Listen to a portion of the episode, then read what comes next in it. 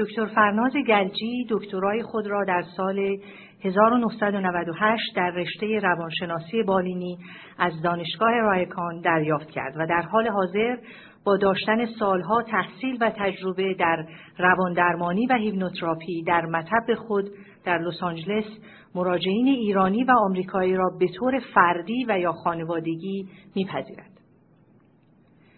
خانم دکتر گلجی متخصص کار کردن با جوانان هستند و به آنها کمک می کنند که با افزایش اعتماد به نفس و حرمت نفس خود مکان خود را در جامعه به عنوان یک فرد مسئول، مولد، راضی و خوشحال بیابند. تخصص دیگر ایشان مشاوره قبل از ازدواج و آزمودن و ارزیابی توافق و سازگاری دو طرف و همینطور آشکار ساختن نقاط ضعف و نکات مثبت آنهاست. دکتر گلجی بنیانگذار و مدیر برنامه مرکز غیرانتفاعی مشاوره ایرانی در دانشگاه انتیاک هستند. خدمات رواندرمانی این مرکز بر اساس توانایی مالی مراجعین تعیین شده و نظارت بر کار انترنهای روانشناسی این مرکز به عهده دکتر گلجی می باشد. ایشان همینطور نظارت بر مرکز مشاوره هفتگی در کنیسای نسخ را به عهده دارند که استفاده از آن برای عموم رایگان و آزاد است. دکتر گلجی در برنامه های جمعی ایرانی و آمریکایی بسیار فعال هستند که از میان آن مواردی مانند میزبان و میهمان برنامه های تلویزیونی و رادیویی مانند کرارن، نوشتن مقالات در مجلات ایرانی، مصاحبه های کارشناسی با روزنامه های مانند الی تایمز، عضویت فعال هیئت مدیره بسیاری از مراکز غیرانتفاعی و سخنرانی برای عموم در مؤسسات مختلف را می‌توان نام برد.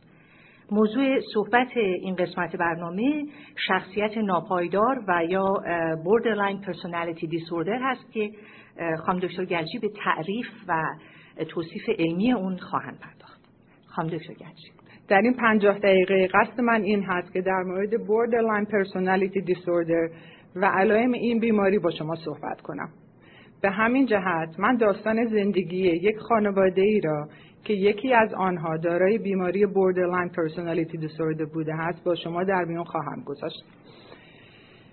این داستان تا حدود زیادی حقیقت داره ولی من برای محرمانه موندن این خانواده تمام اسما و مشخصات را عوض کردم. در ابتدا جانت یک زن سی و پنج ساله به دیدن من آمد.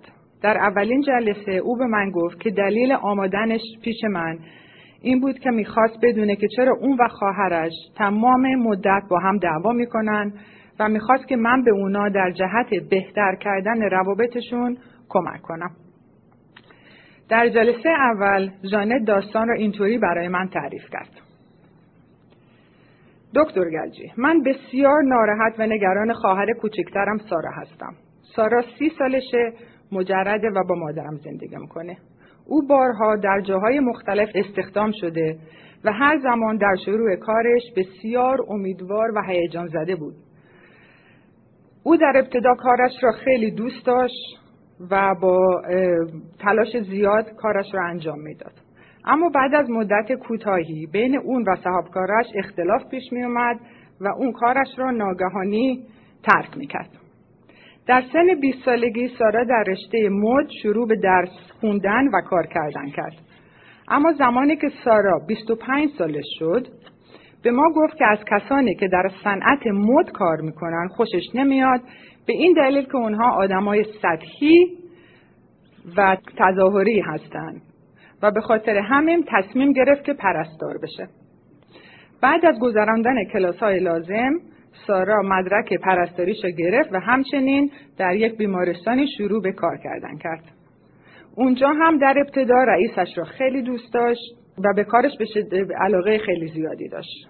سارا هر شب داستانهای مختلفی در مورد رئیس دلسوز و مهربونش و علاقه زیادی به کارش و به بیماران و اینکه همه از اون بسیار راضی بودن برای ما می‌گفت. اما بعد از فقط ده ماه یک بار دیگه سارا با رئیسش اختلاف پیدا کرد و با او دعوا شد و سارا او را برای سلحنگری و پست بودن شروع به سرزنش کردن کرد. یک روز سارا تصمیم گرفت که کارش را در بیمارستان ترک کنه و دنبال کار دیگری بگرده. بعد از یک سال بیکاری مادرم یک روز به من تلفن کرد و گفت که سارا افسرده شده و تمام مدت در منزل نشسته و تلویزیون تماشا می‌کنه.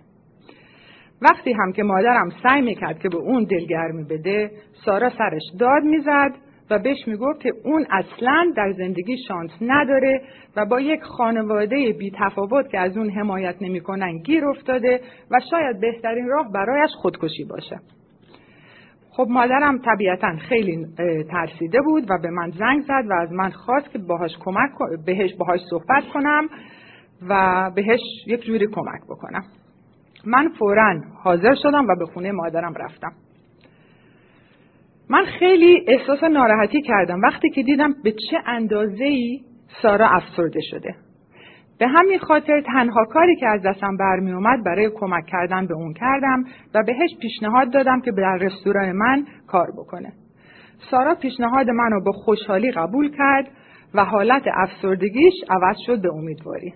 اون منو بغل کرد و به من گفت که به من قول داد که با تمام وجودش در رستوران به من کمک خواهد کرد.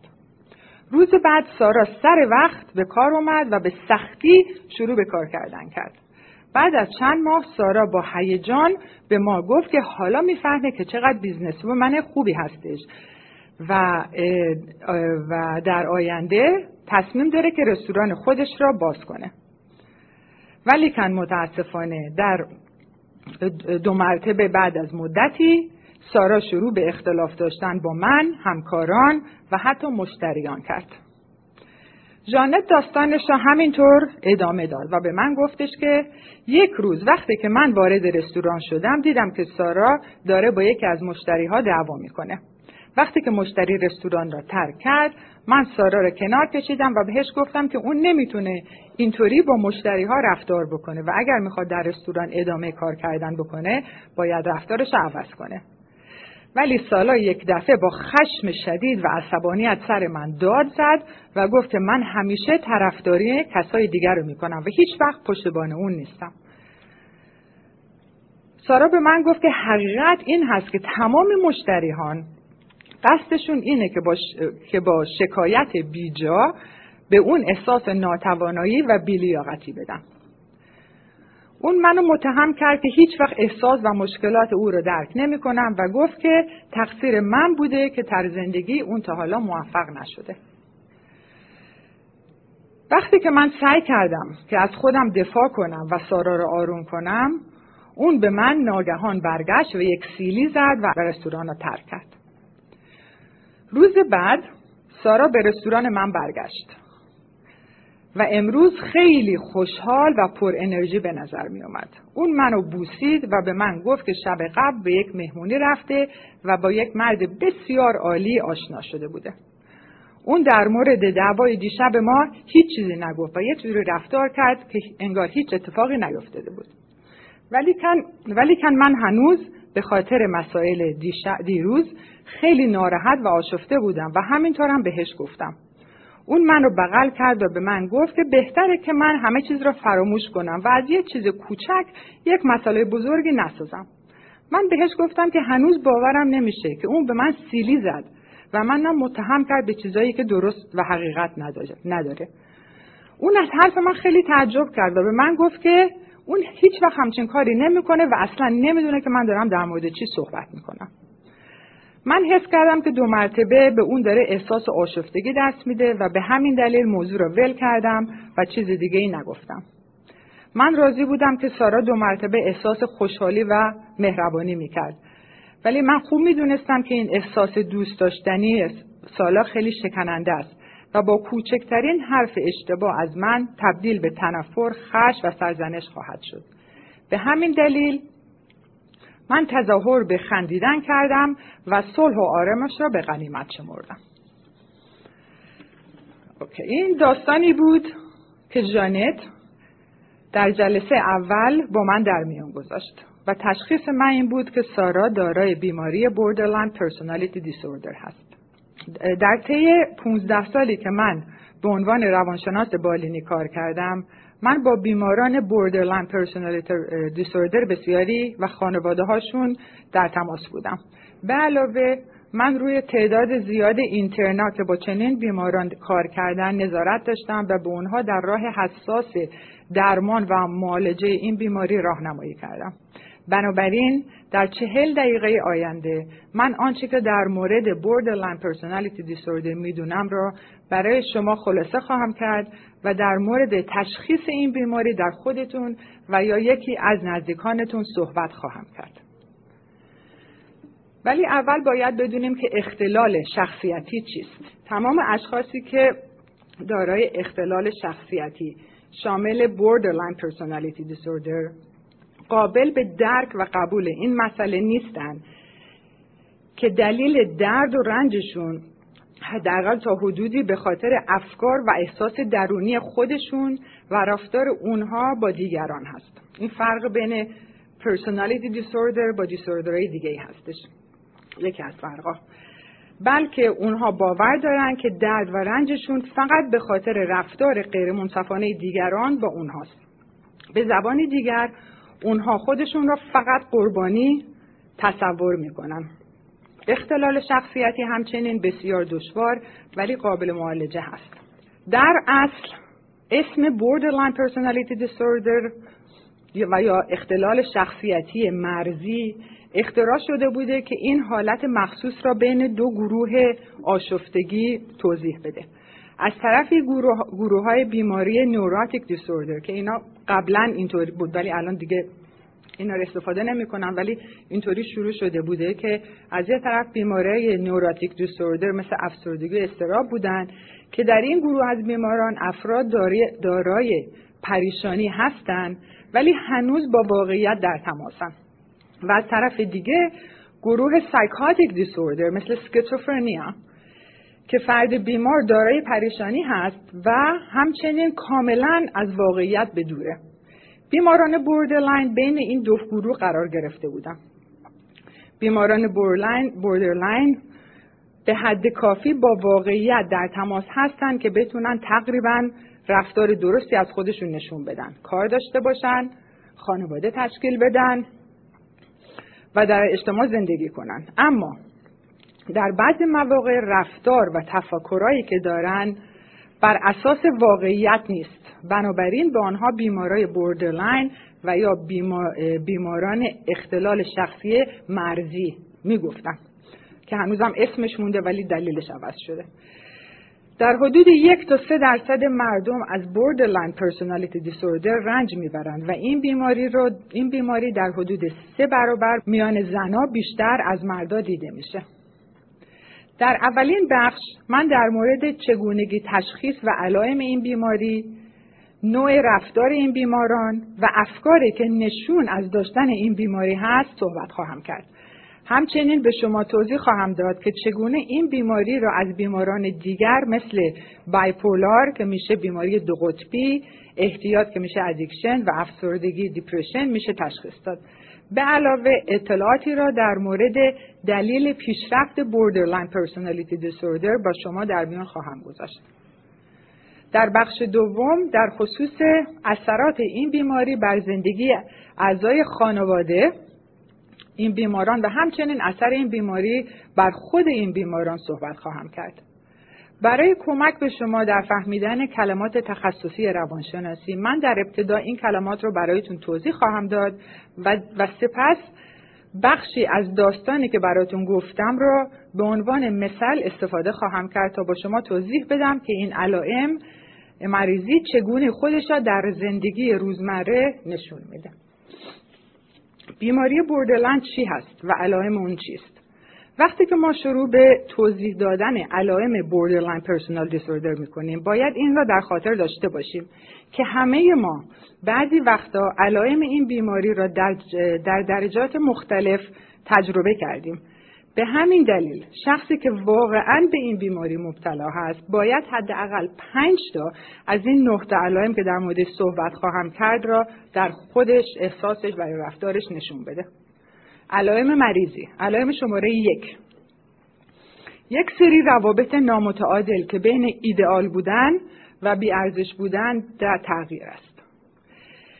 افکار این بیماران بین سیاه و سفید خوب یا بد در تغییر است. افرادی که دارایی borderline personality disorder هستند ممکن است از یک نفری که تازه باهاش آشنا شدن خیلی هیجان زده باشن و فکر کنن که این فرد بسیار مهربون و خوب هست و هر کاری حاضرن براشون بکنن که عشق و علاقه اونا به دست بیارن. اما با کوچکترین اظهار نظر منفی از طرف مقابل شدیدا ناراحت، رنجیده و یا ناامید میشن.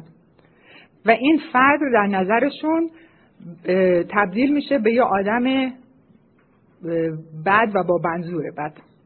در داستان سارا ما دیدیم که چگونه او در اول رئیسهاش را خیلی دوست داشت ولی ناگهان با اونها قطع رابطه می‌کرد و از کارش استفا, استفا می‌داد. به این دلیل که یک دفعه با یه تذکر کوچک از طرف اونها سارا باور می‌کرد که اونها آدمای بدجنسی هستند علائم شماره دو احساسات نامتعادل. یکی از مشکلات بیماران دارای borderline personal disorder داشتن احساسات نامتعادله.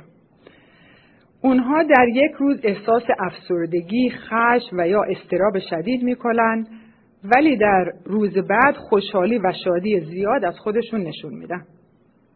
ما در داستان سارا دیدیم که وقتی که سارا روز بعد دعواش به رستوران خواهرش برگشت او خیلی خوشحال و مهربون رفتار کرد انگار نه انگار که شب قبل هیچ اتفاقی افتاده بوده علائم شماره سه عصبانیت بیش از اندازه و اشکال در کنترل عصبانیت در مورد هر اتفاق کوچیکی حد و اندازه این عصبانیت این بیماران به طور نسبی از آدمای دیگر خیلی بالاتره در زمانی که اکثر ما با دلخوری عکس نشون میدیم یک بیمار borderline ممکنه که عصبانیت بیش از اندازه و شدید از خودش نشون بده.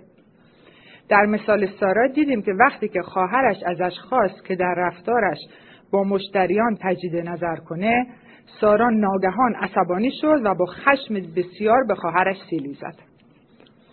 علائم شماره چهار خیال پردازی و توهم بعضی از وقتا احساسات و خیالات یک بیمار بوردرلاین, به قدری قویه که اون شخص شروع به داشتن حس سوزن و توهم می‌کنه. در قصه سارا ما دیدیم که سارا باورش این بود که تمام مشتریان در مقابل اون جبهه بندی کردن و تصمیم گرفته بودن که یک جوری رفتار کنن که به اون احساس نامفیدی بدن.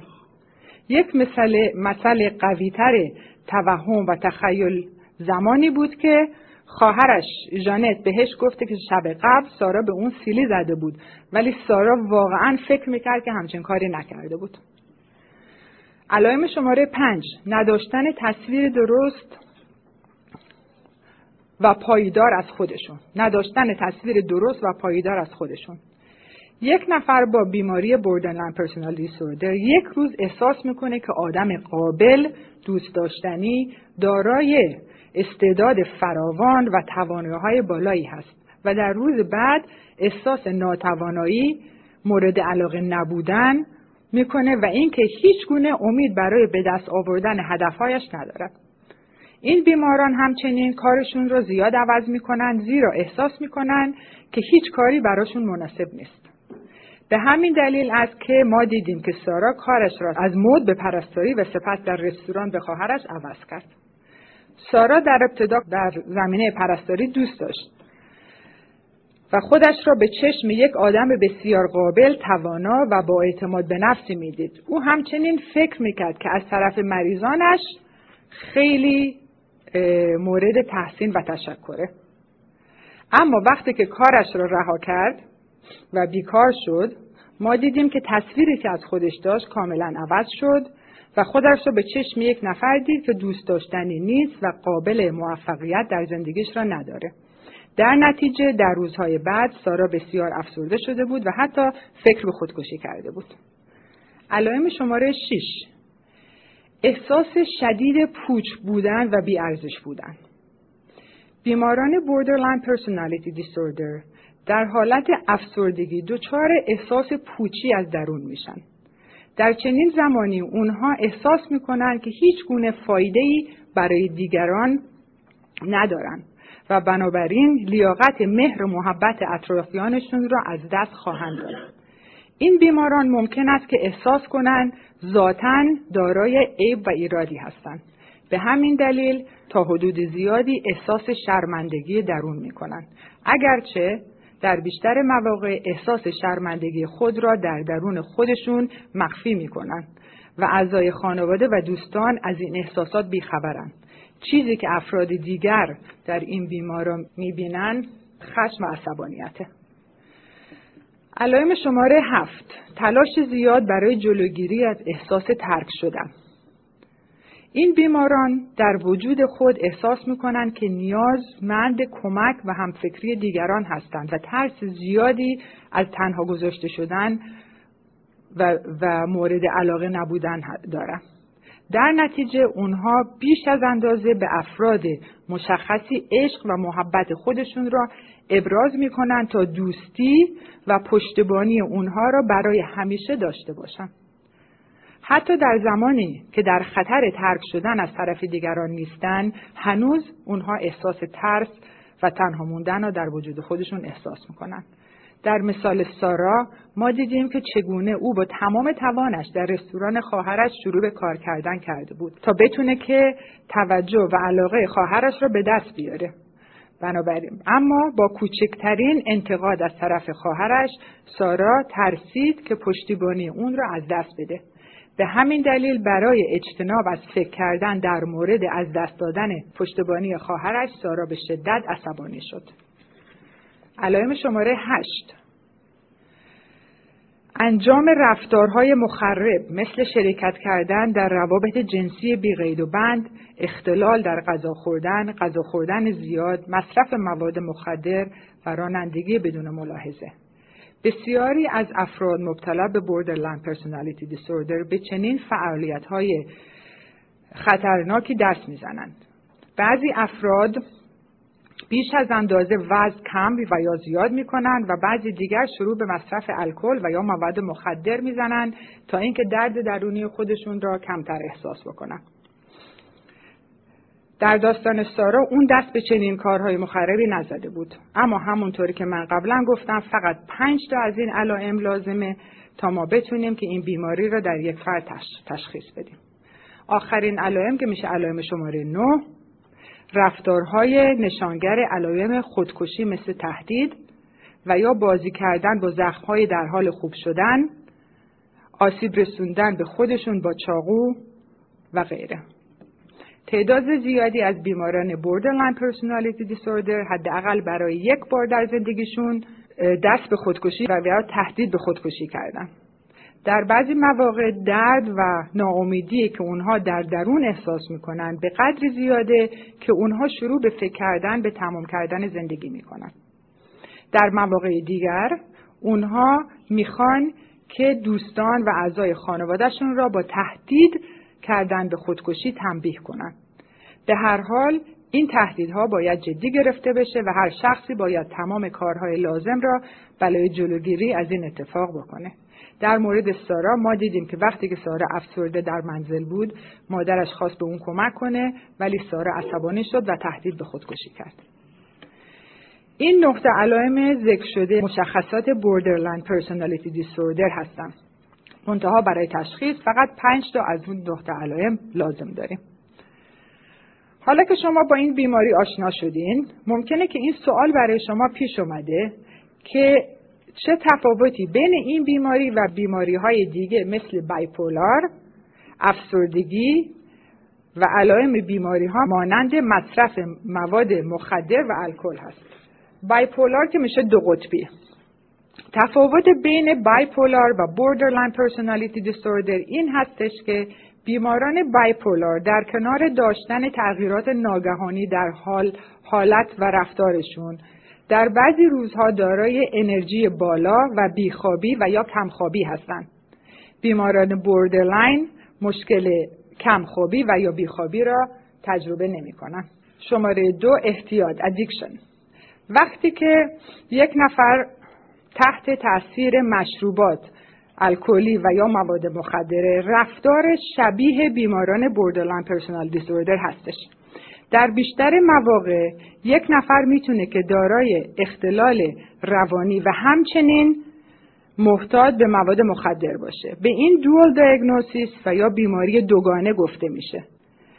به طور کلی وقتی که یک نفر اعتیاد به یک نوع مواد مخدر داره تشخیص تشخیص دادن اختلال روانیش امکان پذیر نخواهد بود تا زمانی که مشکل احتیاط این شخص حل بشه.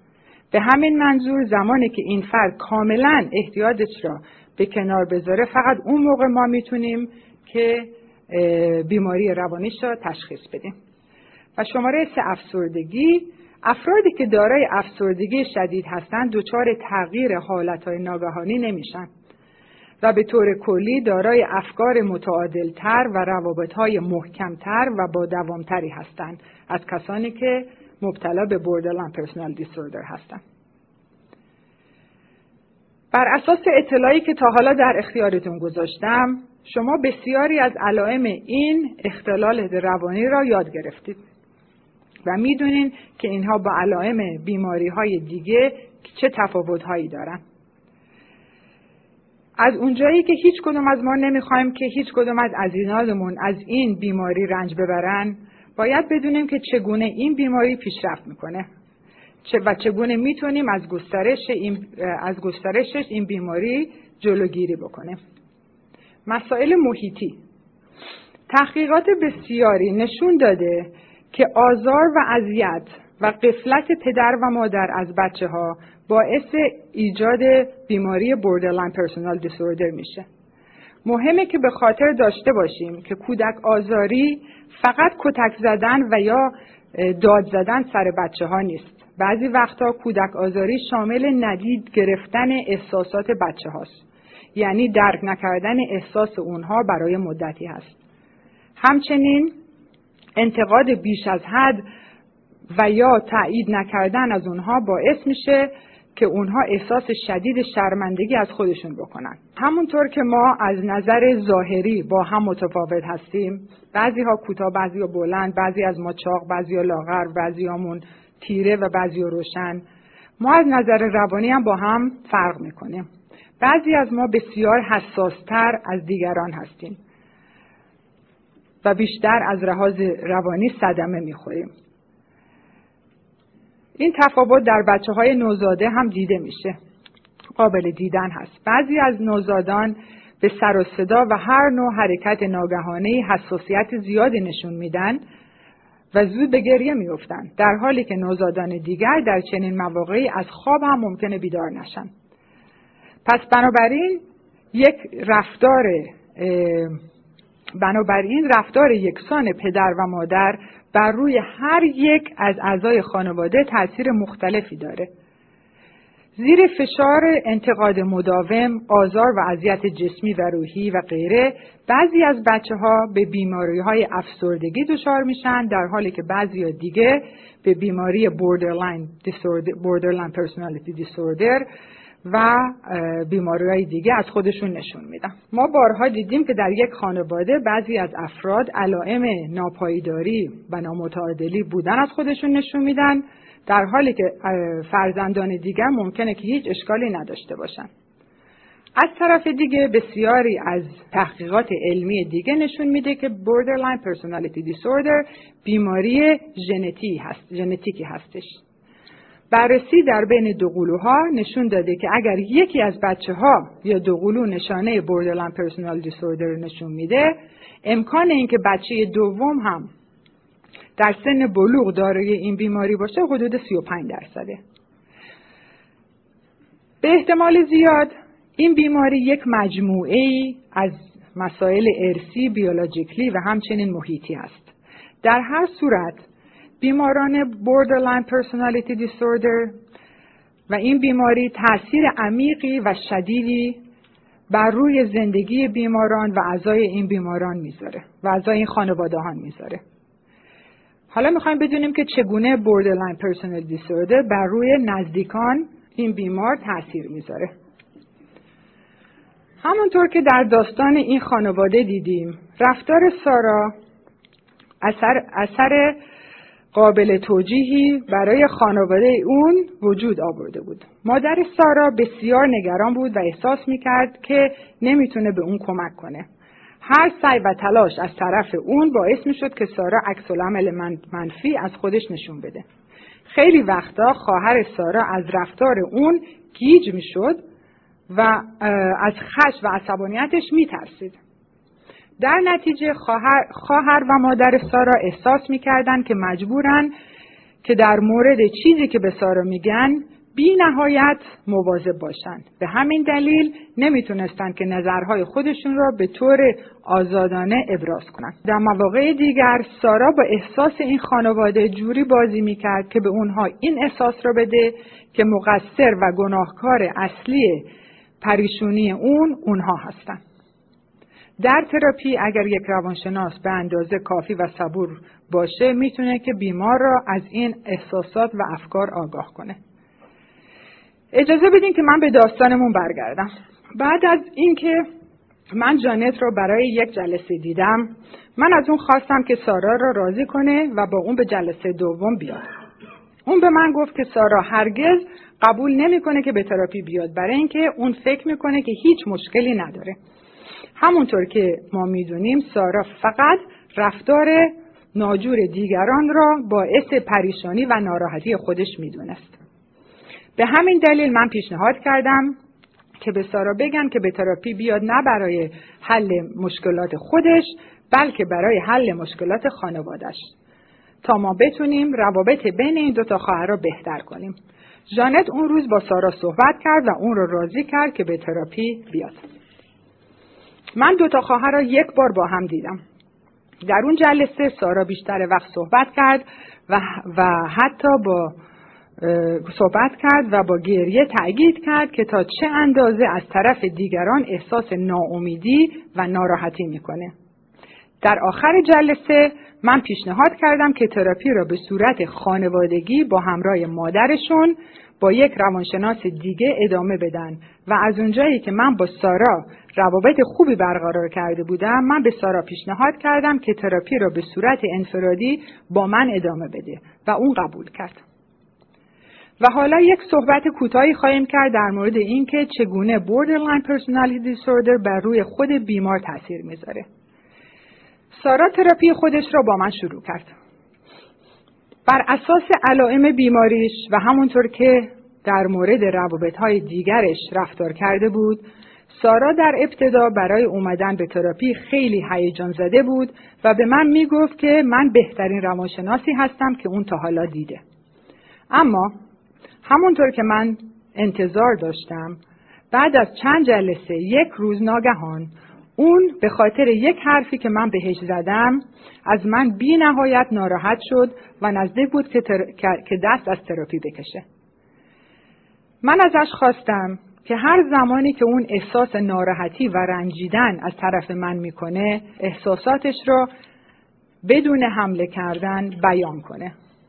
با پیشرفت تراپی اون یاد گرفت که احساسات ناراحتی خودش را ابراز و تحمل کنه و قبول کنه که هر روابطی باعث یک همچین احساساتی هست.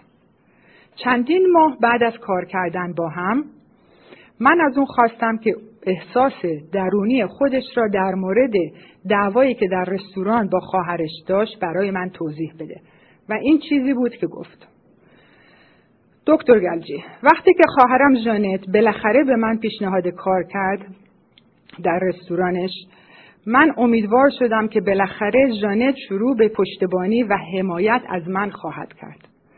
من احساس کردم که شاید می‌تونم اقلا به یک نفر در زندگی اعتماد کنم. این احساس خیلی خوبی بود. فکر کردم که بالاخره یک نفر می‌تونه که نیازهای منو برآورده کنه. اما ناگهان خواهرم شروع به انتقاد کردن از من و طرفداری مشتری ها را کرد. در اون موقع من احساس کردم که اون به من داره میگه که من آدم خوبی نیستم و از من متنفر شده و می‌خواست که من را ترک کنه و تنها بگذاره. به همین دلیل من ازش متنفر شدم. من بسیار شرمنده و خجالت زده بودم. حالا جانت دیگه می‌دونست که من چقدر ضعیفم. من نمی‌خواستم که درد و شرم و شرمم رو بهش نشون بدم چون که فکر می‌کردم که دیگه بهش نمی‌تونم اطمینان کنم. به همین دلیل احساساتم را با خشم و عصبانیت پوشوندم و بهش گفتم که دیگه چیزی برای من اهمیت نداره و من بهش نیاز ندارم. من شروع به فریاد زدن کردم که در اون لحظه به من احساس قوی بودن داد. ولی بعد از ولی بعدا به خاطر کاری که کردم از خودم بدم اومد. من فقط می ترسیدم که جانت دیگه منو دوست نداشته باشه. ولی نمی‌خواستم که بفهمه که به چه اندازه ای بهش نیاز دارم. این احساس درد و رنج باعث شد که من خودم را ضعیف و کوچیک تصور کنم در حالی که خش و عصبانیت به من احساس قوی بودن و کنترل داشتن را داد من حالا می‌دونم که هیچ کس نمی‌تونه اونطوری که من می‌خوام از من نگه، نگهداری و حمایت کنه. چون که اگرچه من مثل یک فرد بزرگسال به نظر می‌رسم ولی در درون مثل بچه کوچک و تنها احساس می‌کنم. همونطور که دیدید تمام اختلال, اختلال روانی borderline personality disorder نه فقط خود بیماران را تحت تاثیر قرار می‌گیره بلکه خانواده بیمار هم تحت تاثیر قرار می‌گیرن. وقتی که ما با یک نفر که دارای بیماری بی پی دی هست در ارتباطیم. باید این را در خاطر داشته باشیم که چیزی که اونها در دنیای درونی خود تجربه می‌کنن از اتفاقایی که در دنیای خارج میفته می‌تونه کاملا متفاوت باشه. ما نمی‌تونیم که خودمون را به راحتی در جای اونها بگذاریم و فکر کنیم که می‌دونیم که اونها چه احساساتی دارن. وقتی که یک نفر به تراپی میاد و نمی‌فهمه که چرا یکی از عزیزان با borderline personality disorder رفتار به خصوصی از خودش نشون میده من بهش میگم که آیا شما تا حالا انگشت تو خودتون را به اجاق و یا اتو سوزوندین آیا یادتون میاد به چه اندازه پوستتون حساس شده؟ حالا تصور کنید که تمام بدنتون اونطوری سوخته. آیا تا چه اندازه پوستتون حساس و دردناک میشه؟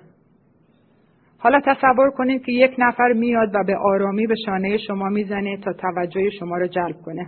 چیزی که مثل یک تماس ساده برای یک نفر بدون سوختگی به نظر می‌رسه، برای شما بسیار درد آور خواهد بود.